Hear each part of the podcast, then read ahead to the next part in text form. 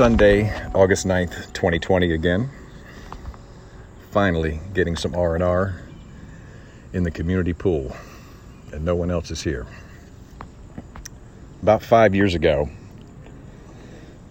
2015 Halloween, my now 17 then 12-year-old daughter wanted to dress up as Hermione from Harry Potter. All the kids love Harry Potter, right?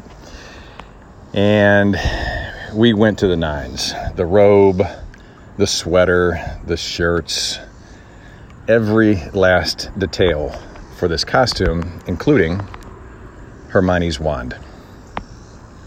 This was the first year that she went trick or treating alone with her friends in our neighborhood. And I stayed back home to pass out candy while a friend of mine was following the group of girls with his young son. So we took some pictures. They took off, evidently having a great time. And as they crossed back in front of our house, I walked down to the street just to check in on them. And my daughter runs up to me and says, Could you please take the sweater? It's so hot. It was a hot Halloween that year. Sometimes we get them cold down here and sometimes they're hot. It was pretty warm, too warm for a sweater anyway. So I told her I'd be glad to take the sweater back for her. And as she's getting to the sweater, she takes off the robe and hands me the robe. And I feel inside the pocket inside the robe that she's got Hermione's wand.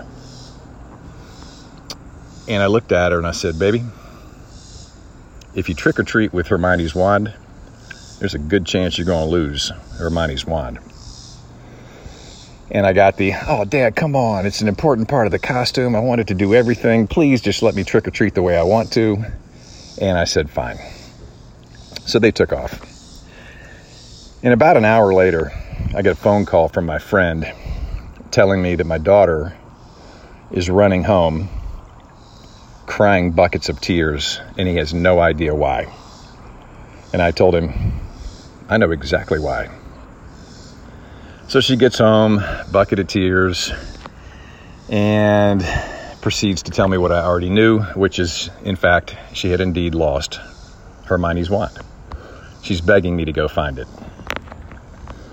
I do have some experience finding things on the ground, but first I sat down with her and I said, I need to hear some things first. Dad, please, please go find it before someone else does, or before it gets stepped on and broken, or whatever. And I said, I need to know if we've learned anything.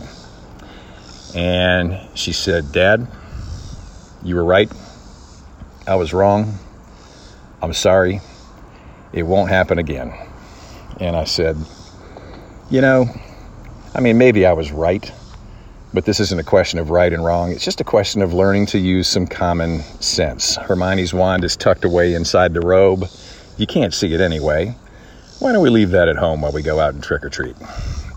So she stops crying, give her a big hug, grab a tactical flashlight because it's pitch black dark out now, and go with my friend on a hunt for Hermione's wand, knowing that the chances were very high that we would not find it, that it would have been stepped on and broken, as my daughter had said, or that someone would have picked it up, known exactly what it was, and kept it for themselves. Those wands are very popular.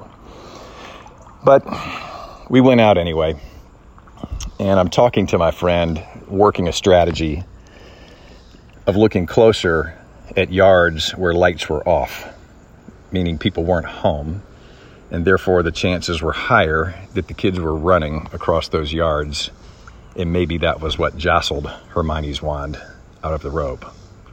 And after about 20 minutes, my friend finally says, So, what does Hermione's wand look like anyway?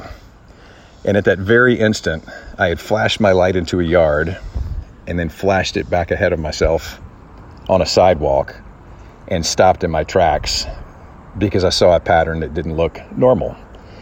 And we started walking into the yard, and I told my friend, Hermione's wand looks just like that as we stepped right on top of it. Parenting, it never ends. Not so random thoughts from a grateful mind and soul.